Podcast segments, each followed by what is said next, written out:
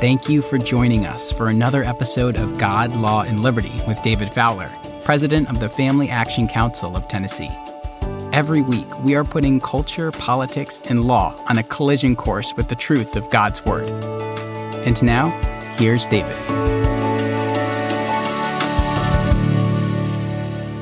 Welcome to this episode of God, Law, and Liberty, and I'm delighted to have you with me today.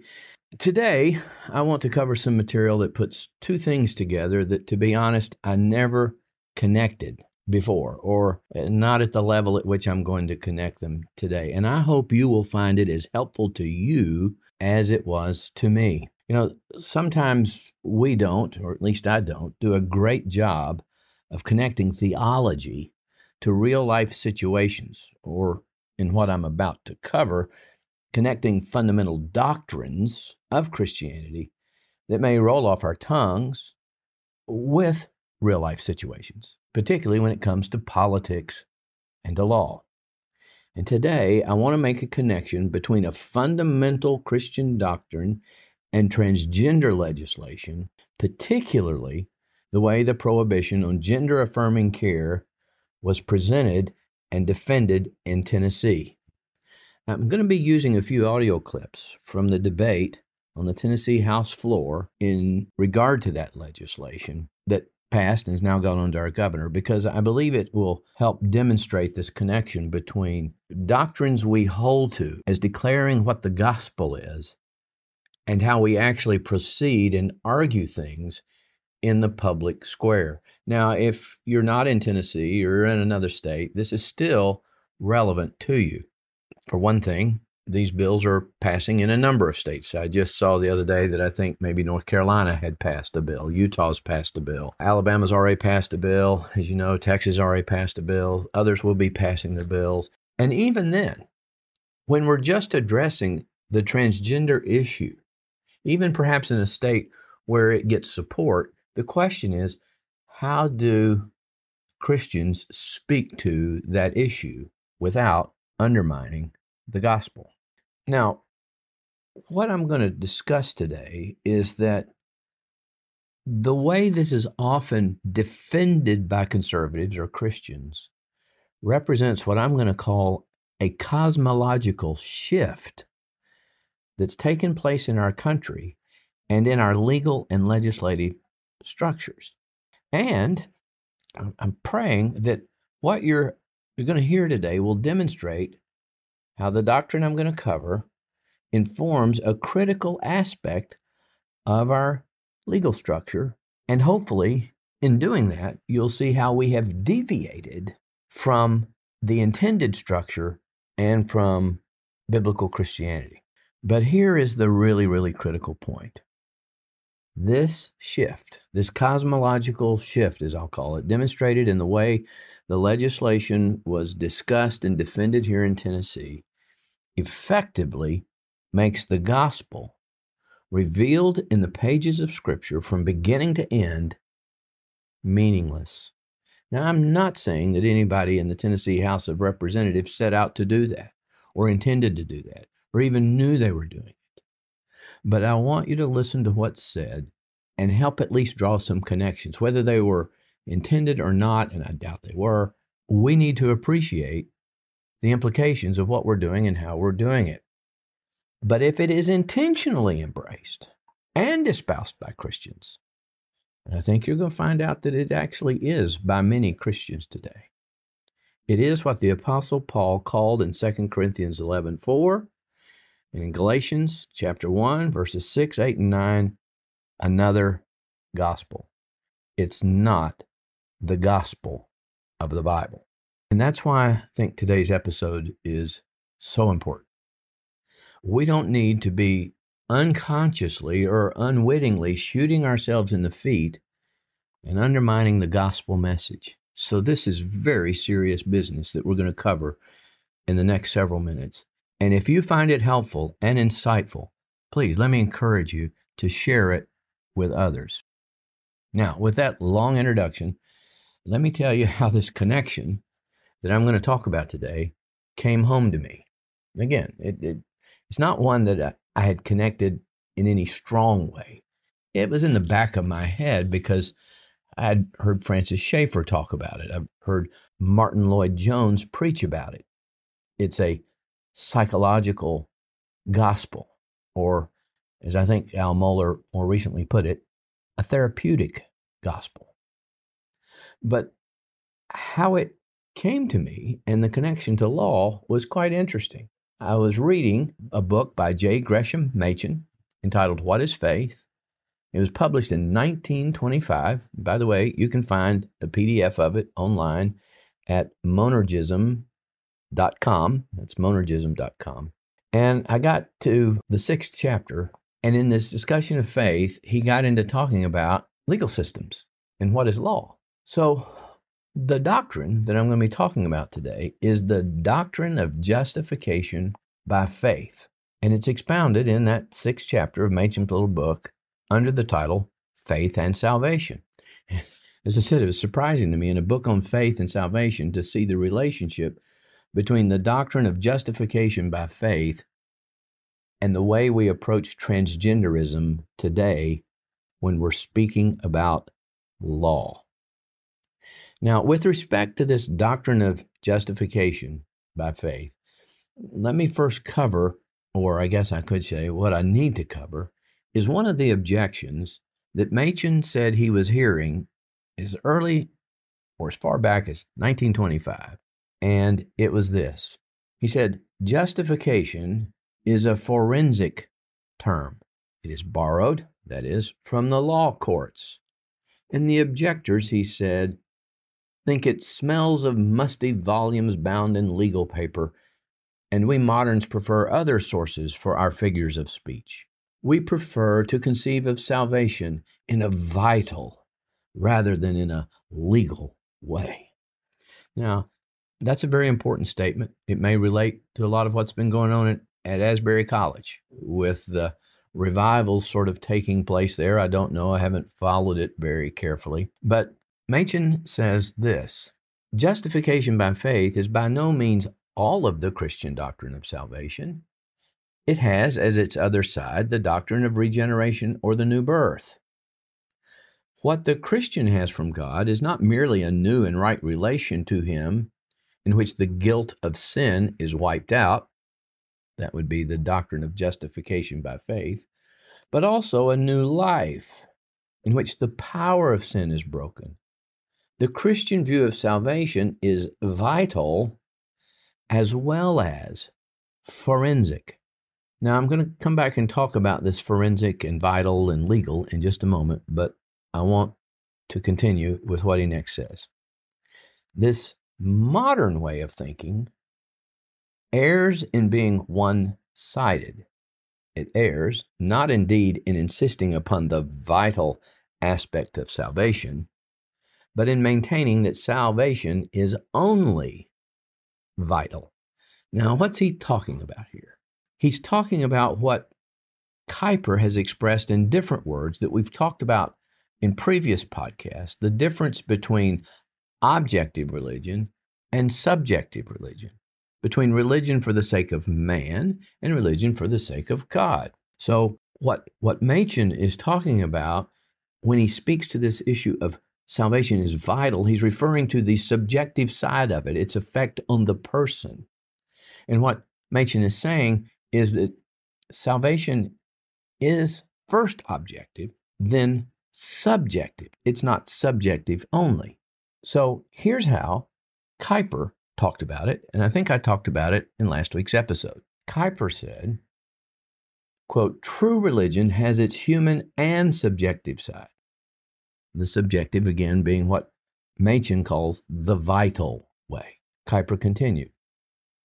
True religion does not dispute the fact that religion is promoted, encouraged, and strengthened by our disposition to seek help in time of need and spiritual elevation in the face of sensual passions, but it maintains that it reverses the proper order of things to seek in these accidental motives the essence and the very purpose of religion.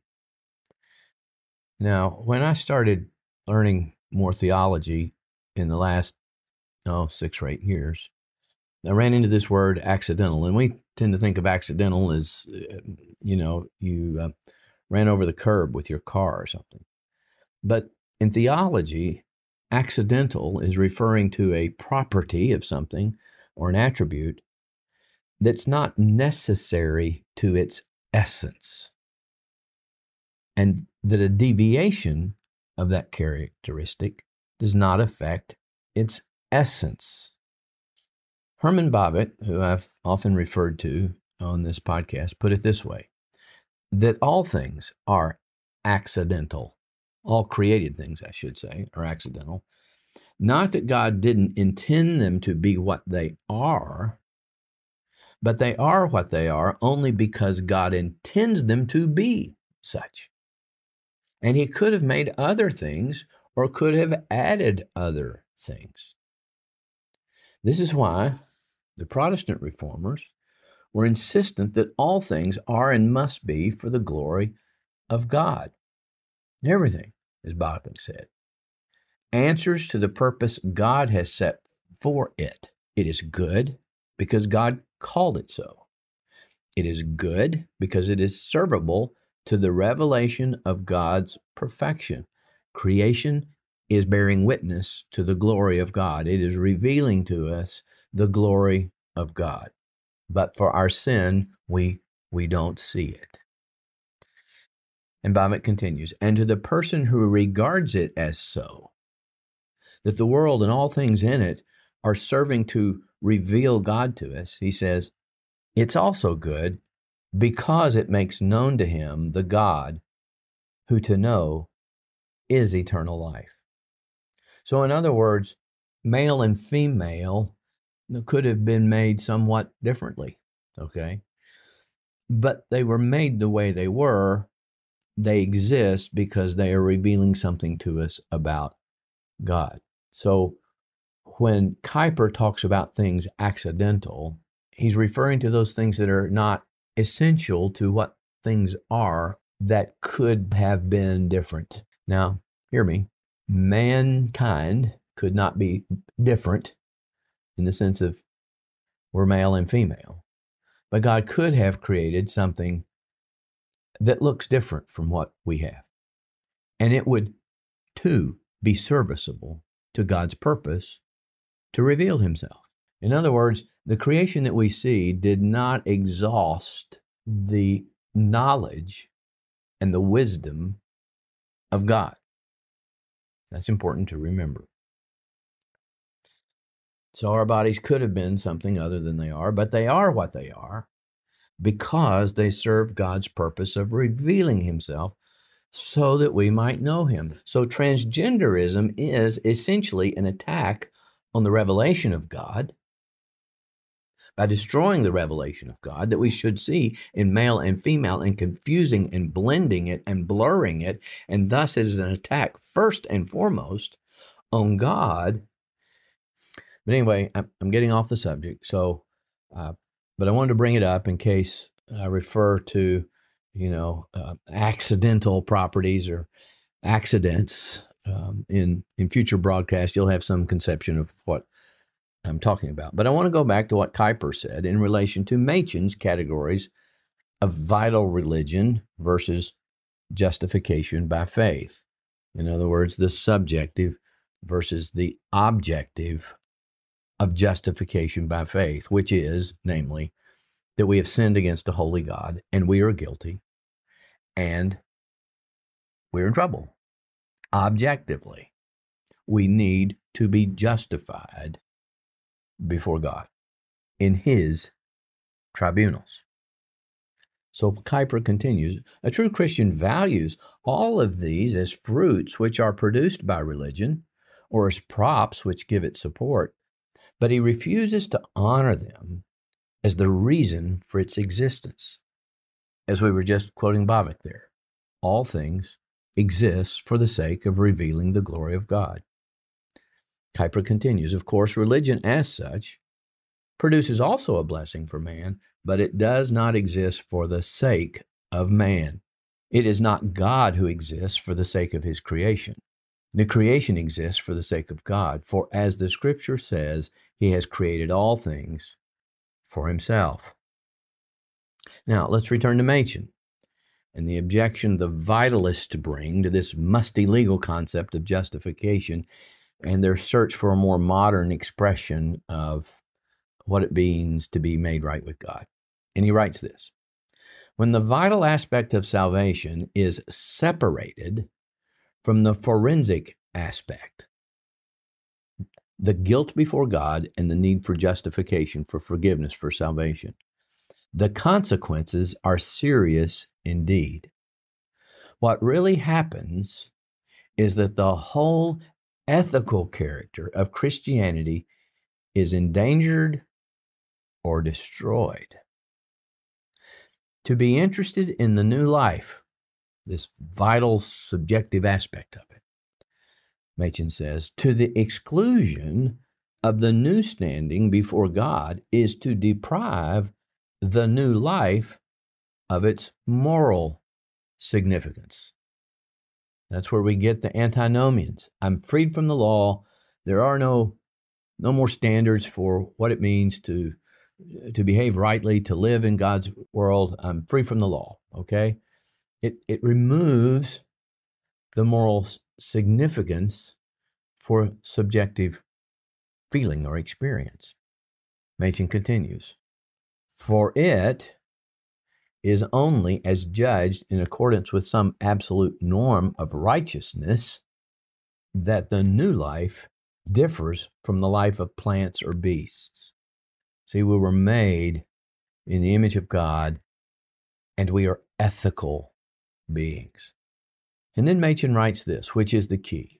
It's what really turns our thinking about justification by faith to what's going on in the Tennessee House of Representatives and maybe going on in your state. Here's what he says The ultimate question, however, that is involved in the objection concerns the validity of retributive justice. The objection regards as derogatory to the doctrine of justification the fact that it uses the language of the law courts. Now, I want to stop right here and highlight a couple of things. Firstly, when the ethical character of Christianity is removed, salvation in a biblical gospel sense is not needed. We're going to talk about what's substituted in just a moment, but it's not needed. Secondly, and related to the first, is the word that he uses retributive justice.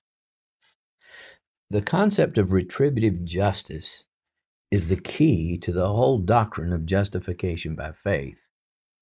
And when you grasp that, you will see in the audio clips from the House floor debate that I'm going to play in a moment how the salvation the gospel offers is eliminated, and we're espousing, though unwittingly, another gospel.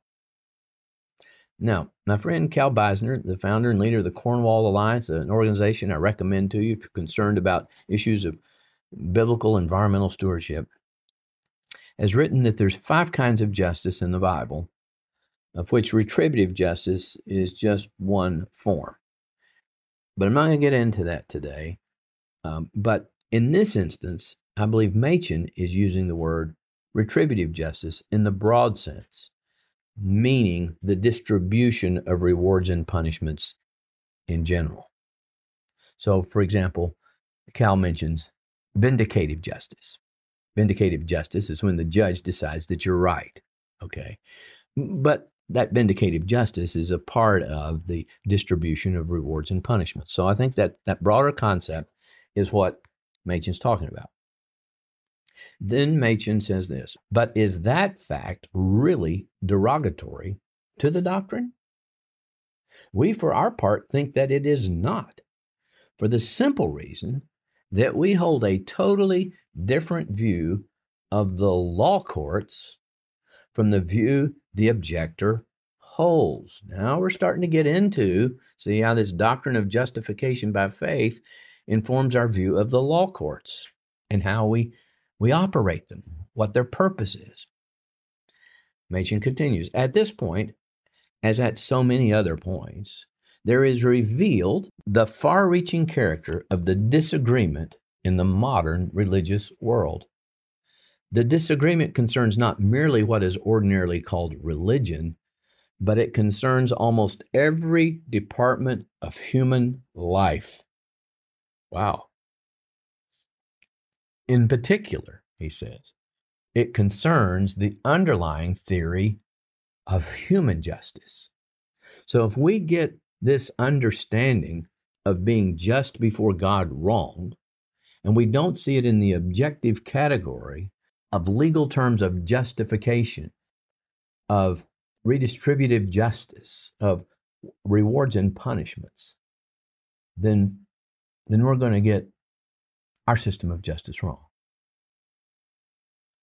And this is where I want us to transition now to the way the transgender legislation was addressed and how it relates to this ethical component as well as the justice component of the doctrine of justification by faith. So Machen says here are the two views. The older view, and what he just referred to as the modern religious worldview of justification, that affects the way we look at our law courts and our legal system. He says, according to the modern view, our courts of law are concerned only with the reform of the criminal or the protection of society. Now, think about what's happening in our penal system. We've gone from a penal system to correctional institutes. The word indicates this change that we're here to correct the person, not really provide just punishments for wrongs committed. Okay. We have drug courts because we're really more interested in helping the drug addict recover than we are the punishment that's due. Okay. For stealing something or killing somebody for the drugs. Now, it's not to say that we shouldn't be concerned about correction or reform, but that's that's not a legal function. That's a grace function. That's a, a salvation function. Okay? So Machen continues In connection with our courts, then, the modern religious person thinks the whole notion of retributive justice must be given up. Okay? Now, with respect to this modernist view, Machen says back of that remains a basis of eternal significance in every true court of law. And here's how he words that we have put trivial considerations of consequences in place of the majesty of the law. Men are complaining of the result, but are not willing to deal with the cause. They are complaining loudly of the growth of criminality, or in this case, of transgenderism, right? They are feverishly filling statute books with all sorts of prohibitions. That's what our states are busy doing.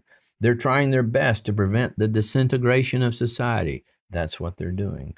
And then he says this damning statement But the whole effort is really quite vain. The real trouble does not lie in the details of our laws, but in the underlying conception of what law is. So, our conception of the law of God and our guilt before the law of God informs our conception of what law is in the human courts and the nature of wrongs in the human courts. So, this is why he's saying the, these are issues of eternal significance. If, if what we are doing with human law and in human courts is not parallel to, does not correspond to, does not flow from this eternal law and eternal system of retribution, then we're going to wind up in a mess and we'll have lost the notion of justification by faith and salvation, and we will have substituted a different problem with a different solution. Now, with that said, then, I want to play for you some of the clips of the legislator who was proposing and defending the transgender legislation in Tennessee. So here's the first clip. And by the way, pardon the sound, it's recorded in a big high vaulted marble chamber or granite chamber with lots of noise going on in the background, but I think you can hear it. When you start cutting off body parts of a child because you're telling them that somehow or another there's something wrong with their body, and they already think that, it is dangerous, it is destructive, and I will say it, it is evil. What those children need is love and support, mental health treatment, and time. Because in most circumstances, these teenage children whose bodies are changing so rapidly, they need time to determine how they feel about that change. Everybody on this floor is a recovering teenager. Those years are tough. Your body's changing. You may or may not have felt comfortable about that when you were going through it, but when a child has gender dysphoria or body dysphoria, when they are uncomfortable with their appearance, the worst thing that you can possibly do is say, well, if we just start cutting off body parts or giving you medication that was ne- never designed for this that will alter your body forever, that's the worst thing you can do. And that's not just me saying that, that's every legitimate scientific study on this. Because scientific evidence has not shown that cross sex medical treatments are beneficial to children or adolescents. In fact, there is evidence of harmful impact. Consequently, a growing number of authoritative scientific agencies do not recommend such treatments. Instead, they recommend counseling and watchful waiting for gender confused youth. Okay. Now, there's much in that statement about which I would agree. I think it is evil to intentionally inflict harm on a healthy, functioning body part. I agree that teenagers and kids have lots of confusions and discomfort about their body and how they look and compared to other people. That's quite normal. We probably all felt that way. Uh, the worst thing you can do when your emotions and hormones are bubbling in crazy fashions, as he said, is to start cutting off body parts or trying to stop your body from healthily growing. But notice that it's couched in terms of what you need is mental health treatment. And we're going to look to what the doctors in the medical community say for how you should address these feelings.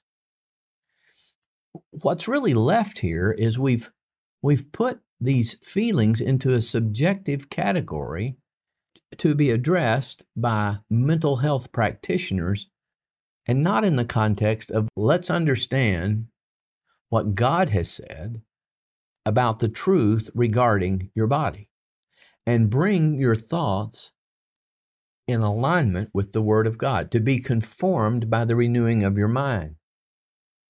Bring your subjective feelings in line with the Word of God.